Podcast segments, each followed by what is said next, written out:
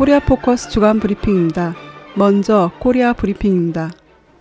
조선중앙통신은 김정은 제1비서의 지도하에 조선노동당 중앙군사위원회 확대회의가 진행되었다고 지난 2월 23일 보도했습니다. 통신은 확대회의는 당 중앙군사위원회 위원들과 인민군당위원회 집행위원들, 군종, 군단급 단위 지휘성원들이 참가했으며 조성된 정세와 혁명 발전의 요구에 맞게 국가 방위 사업 전반에서 일대 전환을 일으키기 위한 중요한 전략 문제들이 토의되었으며 조직 문제가 취급됐다고 밝혔습니다. 이어 김정은 제1비서는 연설을 통해 이번 확대 회의는 위대한 장군님의 유운을 관철하기 위한 앞으로의 군 건설 방향을 명확히 규정하며 성군 혁명의 주력군인 인민군대가 올해 사회주의 수호전과 강성국가 건설의 모든 전역에서 승리의 포성을 기세차게 울림으로써 조선노동당 창건 이른돌과 조국해방 이른돌을 대정치 축전으로 빛나게 장식하도록 하는 데서 중요한 의의를 가진다고 말했습니다. 그러면서 올해의 인민군대에서 싸움 준비를 완성하는 데 총력을 집중할 때 대하여 강조했으며 이를 위하여 인민군대의 기구체계를 정관화하며 이미의 시각의 최고사령부의 전략적 기도를 실현할 수 있게 기구 체계를 개편하기 위한 방향과 방도를 밝혔습니다. 계속해서 성군의 가치를 변함없이 높이 축혀들고 인민군대를 강화하는 데 계속 박차를 가해야 한다면서 백두의 혁명 정신, 백두의 칼바람 정신으로 싸움 준비를 완성하기 위한 총 돌격전을 벌여 군력 강화에 최전성기를 열어나가야 한다고 강조했습니다. 조선중앙통신은 조국통일민주주의 전선중앙위원회가 남녘 동포들에게 보내는 호소문 남조선에서 외세의 지배와 간섭을 끝장내고 민족의 자주권을 수호하기 위한 애국성전의 총궐기에 나서자를 일일 보도했습니다. 호소문에서는 오늘은 우리 인민의 민족해방운동사에 빛나는 한 페이지를 장식한 3일 인민봉기가 일어난 때로부터 96돌이 되는 날이라고 전했습니다. 이어 조국 통일민주주의 전선 중앙위원회는 민족의 운명과 전도를 좌우하는 이 엄숙한 시각 남녘의 동포 형제들이 시대와 민족 앞에 지닌 자기의 역사적 사명감을 깊이 새겨 안고 애국 애족의 기치 높이 미국의 지배와 간섭을 끝장내고 민족의 자주권과 안전, 나라의 평화를 수호하기 위한 반미 성전의 총골기에 나설이라는 것을 굳게 확신하면서 이 호소문을 보낸다고 밝혔습니다. 그러면서 자주를 생명으로 삼고 피 어린 투쟁을 벌여온 우리 민족은 이제 더는 외세에 의해 자주권이 유린당하는 것을 용납할 수 없으며 분열과 대결, 전쟁 책동을 더 이상 묵인할 수 없다고 밝혔습니다. 계속해서 조국 통일 3대 원칙과 6.15 공동선언, 14선언의 공동선언 이행에 북남 관계의 대전환, 대변혁이 있으며 좌주 통일과 평화 번영의 담보가 있다며 북과 남은 힘을 합쳐 반미항전에 불길을 세차게 지펴 올려 남녘 땅에서 미제 침략자들을 몰아내고 삼천리 강토에 제2의 6.15 자주통일 시대가 펼쳐지게 해야 한다고 강조했습니다. 노동신문은 정세론 해설 핵 전쟁 야망을 드러낸 도발 소동을 2월 25일 게재했습니다. 해설은 최근 남조선에서 미국과 괴뢰 군부 패거리들의 위험천만한 전쟁 불장난 소동이 매일과 같이 벌어지고 있다며 지난 11일부터 13일까지 서울의 국방연구원에서 미국과 괴뢰 군부의 우두머리들과 기타 관계자들이 참가한 가운데 진행된 확장 억제 수단 운용 연습은 그 대표적 신뢰라고 전했습니다. 이어 지금 미국의 반공화국 고립 압살 책동은 그야말로 최절정에 달하고 있다며 남조선 괴뢰들이 미국과 함께 끊임없이 감행하고 있는 북친 전쟁 불장난 소동이 어떤 엄중한 결과를 초래하게 될 것인가 하는 것은 삼척 동자에게도 명백한 것이라고 밝혔습니다. 계속해서 현실은 북남 사이의 대화와 관계 개선을 가로막으면서 조선반도에서 핵 전쟁의 불집을 터뜨리기 위해 미쳐 날뛰는 범죄자들이 과연 누구인가 하는 것을 다시금 똑똑히 보여주고 있다며 우리는 미국과 남조선의 괴뢰 호종광들이 계속 무모하게 날뛰면서 조선반도의 평화와 북남 관계의 개선을 방해하고 정세를 핵 전쟁 발발 국면으로 몰아가는 것을 추호도 묵과하지 않을 것이라고 경고했습니다. 조선중앙통신은 논평 계속 강자를 부릴 셈인가를 2월 28일 게재했습니다. 논평은 지난 22일 시마네 현에서 다케시마 독도의 날 행사라는 사기극이 벌어졌다며 시마네 해연에서의 행사가 있은 후 독도 영유권에 대한 일본의 일방적인 주장을 담은 동영상이 11개 언어로 제작되어 나돌고 있다고 전했습니다. 이어 여론들은 그것이 역사 및 영토 문제 전문가들이 작성한 독도 관련 보고서에 따라 치밀하게 이루어진 것이라 평하고 있다. 10개 항목의 보고서는 첫 번째로 제3국의 국민들과 전문가들에게 독도가 일본 땅이라고 집중적으로 선전하라고 공고하고 있다고 한다며 국제 여론전을 노린 간특한 술책의 일환이라고 비판했습니다. 그러면서 일본은 푼수 없이 남의 나라 땅을 함부로 넘겨다 보며 탐욕의 혀를 날름거릴 생각을 버리고 무엇보다 침략과 약탈로 얼룩진 과거사에 대해 성근히 사죄하고 배상하는 것이 좋을 것이라고 경고했습니다. 계속해서 유감스럽게도 일본 반동들은 과거 재행에 대한 미화 분식과 왜곡행위, 영토 팽창 책동에 더욱 파렴치하게 미쳐 날땜으로써 국제사회의 따가운 눈총을 받고 있다고 지적하며 또다시 영토 팽창의 길에 나선다면 그때는 패망의 또 다른 70년이 아닌 영원한 멸망의 길로 굴러 떨어진다는 것을 일본 반동들은 똑똑히 알아야 한다며 이것은 국제사회가 일본에 던지는 최후 경고장이라고 일침했습니다. 조선중앙통신은 조선기자동맹중앙위원회 대변인 담아 정의와 진리를 말살하는 자들은 수치스러운 파멸을 면치 못할 것이다를 2월 27일 보도했습니다. 조선기자동맹중앙위는 담화를 통해 괴뢰패당이 자주민보의 합법적인 활동을 종북 매체니 이적행위니 하고 걸고 들며 이 언론사 관계자들을 구속 처행하고 갖은 박해를 가하던 끝에 자주민부 자체를 강제 폐간시킨 것은 유신 독재를 찜쪄먹을 또 하나의 극악한 파쇼적 행포라고 규탄했습니다. 이어 남조선에서 합법적 언론이 강제로 폐간된 것은 지난 1961년 박정희 군사 깡패 도당이 민족일보를 강제 폐간시킨 이후 처음이라며 남조선이야말로 이 세상 가장 참혹한 언론 폐허 지대, 인권 유린 지대라는 것을 보여주고 있다고 지적했습니다. 그러면서 박근혜 패당은 동족 대결을 고치 않은 인간 쓰레기들의 너저한 모략망동은 표현의 자유로 둔갑시켜 비호두둔하고 민주화 통일을 주장하는 애국 활동은 불법으로 몰아 탄압 말살함으로써 자기의 반통일적 대결 본색을 여지없이 드러냈다고 비판했습니다. 이어서 남코리아 브리핑입니다.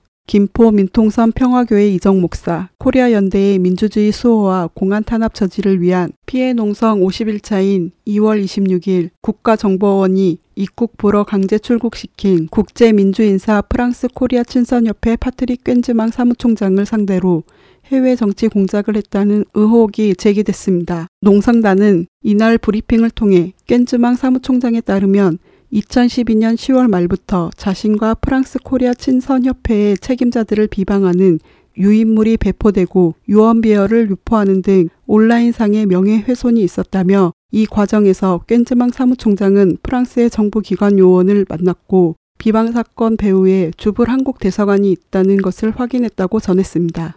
이어 자신의 입국 불허 강제 출국의 근본적인 이유가 자신이 정보원의 정치 공작을 거부한 것에 대한 일종의 정치 보복성 조치라고 주장하고 있다고 밝혔습니다. 그러면서 결국 정보원이 꽌즈망 사무총장을 대상으로 해외에서 정치 공작을 벌였고 이 공작이 통하지 않자 정치 보복의 일환으로 입국 불허를 한 것이 아니냐는 합리적 의혹이 제기되고 있다고 전했습니다.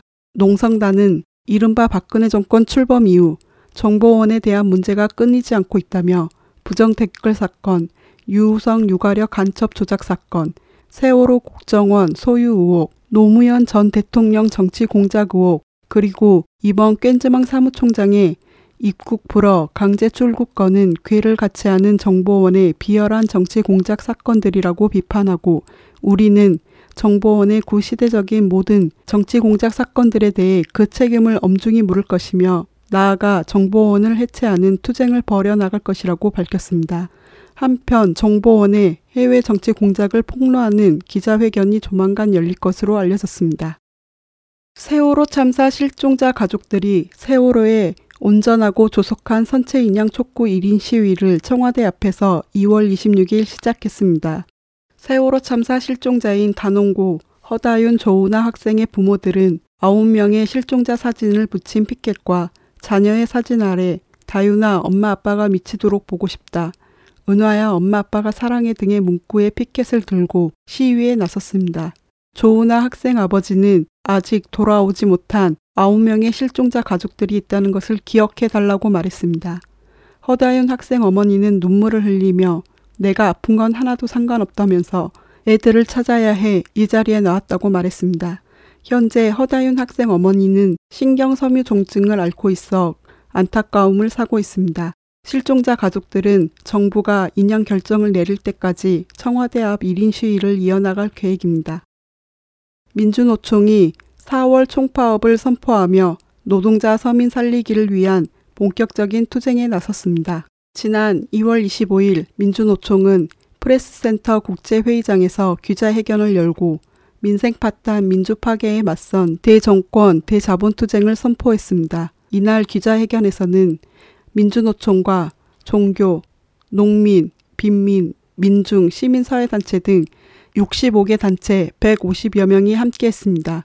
이날 민주노총 한상균 위원장은 민주노총은 절박한 심정으로 노동자 서민 살리기 총파업을 선포하며 박근혜 정권에 대한 전면 투쟁을 선언한다고 밝혔습니다. 그러면서 박 대통령의 단독 회담을 요구하고 3월 31일까지 친재벌 경제 정책 중단, 노동시장 구조계약 중단, 서민 증세만 있고 복지는 없는 서민 죽이기 정책 중단을 촉구하며 이에 대한 답변을 가지고 회담에 응할 것을 제안했습니다.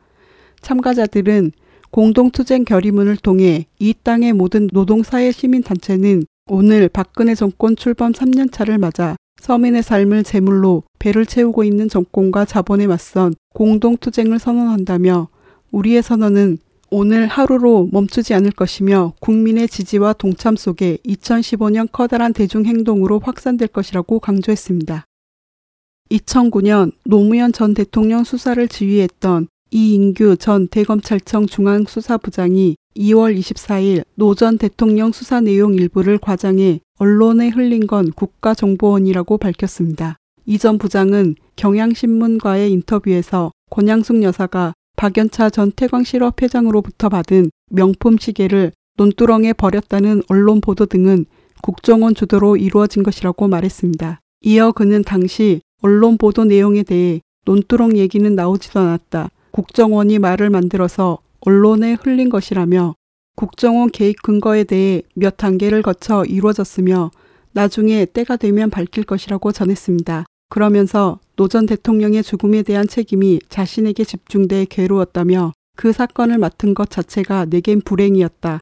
이후 내 진로도 틀어지고 가족들도 고통에 시달리고 있다고 밝혔습니다. 2009년 4월 30일 노 전 대통령은 금품 수수 혐의로 검찰에 소환됐고 일부 언론에서는 권 여사가 선물로 받은 1억 원짜리 명품 시계 두 개를 논두렁에 버렸다고 노 전 대통령이 검찰에서 진술했다며 대서특필한 바 있습니다. 끝으로 국제 브리핑입니다. 미 국무부 북코리아 담당관 출신이자 존스 홉킨스대 초빙 연구원인 조엘 위트가 24일 워싱턴 특파원들과의 조찬 브리핑에서 북코리아의 핵무기 개발 예측 분석 자료를 공개했습니다. 그는 북코리아의 현재 핵 개발 추세로 봤을 때 2020년까지 최대 100개에 달하는 핵무기를 보유하게 될 것이라며 북이 현재 10개에서 16개 핵무기를 보유하고 있다고 보고 2020년까지 핵 개발 예측 경로를 세 가지 시나리오로 분석했습니다. 저성장 시나리오는 북의 핵무기 제조가 100% 늘어 2020년까지 20개의 핵무기를 보유하게 되며 평균 폭발력은 10킬로톤에 달할 것으로 전망했습니다.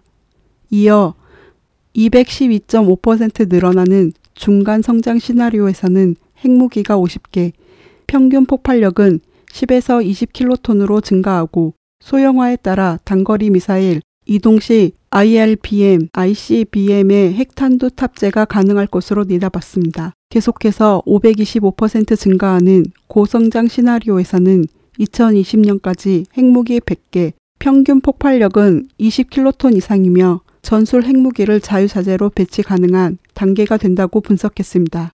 특히 100킬로톤급 폭발력을 가진 1단계 핵융합폭탄 실험 가능성도 제기됐습니다. 미 국가정보국장 제임스 클래퍼가 북코리아가 최근 핵과 미사일 능력을 강화했다고 밝히고 이는 미국에 심각한 위협을 제기하고 있다고 말했습니다.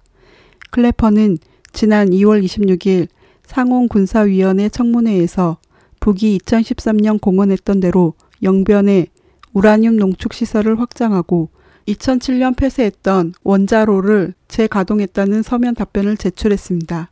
이어 핵탄두를 장착한 장거리 미사일 개발이 미국의 직접적인 위협이며 북이 대륙간 탄도 미사일 KN-08 화성 13호를 두 차례 공개했고 배치를 위한 초기 조치들을 이미 취했지만 아직 시험 발사는 하지 않았다고 밝혔습니다. 한편 청문회에 참석한 빈센트 스튜어트 미 국방정보국장도 북이 단중 장거리 미사일 부대의 현대화, 무기화 확장을 하고 있다며 세계에서 탄도미사일을 가장 많이 공급하는 나라라고 말했습니다. 쿠미 관계 정상화를 위한 실무회담이 2월 27일 미국 워싱턴에서 재개된다며 월스트리트 저널 뉴욕타임스가 밝혔습니다. 언론에 따르면 두 번째로 열리는 이번 실무회담에서는 4월 예정인 양국 정상들의 만남 이전에 각국 수도의 대사관 신설 문제를 중심적으로 논의할 것으로 전망했습니다. 지난 25일 로이터 통신에 따르면 쿠바 외교부 미국 담당국 쿠스타포 마칭 부국장은 외교 관계 정상화는 쿠바가 아닌 미국에 달렸다면서 우리가 테러리스트 지원국 목록에서 빠지는지 아닌지에 달려 있다고 말했습니다. 미 국무부는 최대한 이른 시일 내에 쿠바를 테러 지원국 목록에서 삭제할 것이라고 밝혔지만 의회 내 반대파의 반발에 직면해 신속한 결과를 내지 못하고 있습니다. 일본 언론의 각종 여론 조사 결과 아베 총리가 종전 70년 담화에서 무라야마 담화에 침략, 반성 사죄라는 표현이 포함돼야 한다는 응답자가 다수인 것으로 드러났습니다.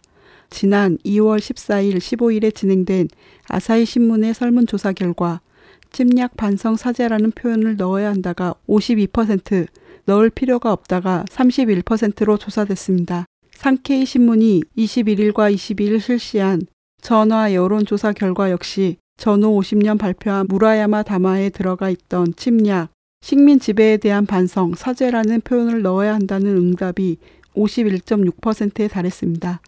앞서 일본 정부는 올해 8월 패전 70년을 맞아 발표할 예정인 담화에서 식민 지배에 대한 통제란 반성이나 침략 전쟁에 대한 문구를 넣지 않겠다고 밝힌 바 있습니다. 코리아 포커스 주간 브리핑이었습니다.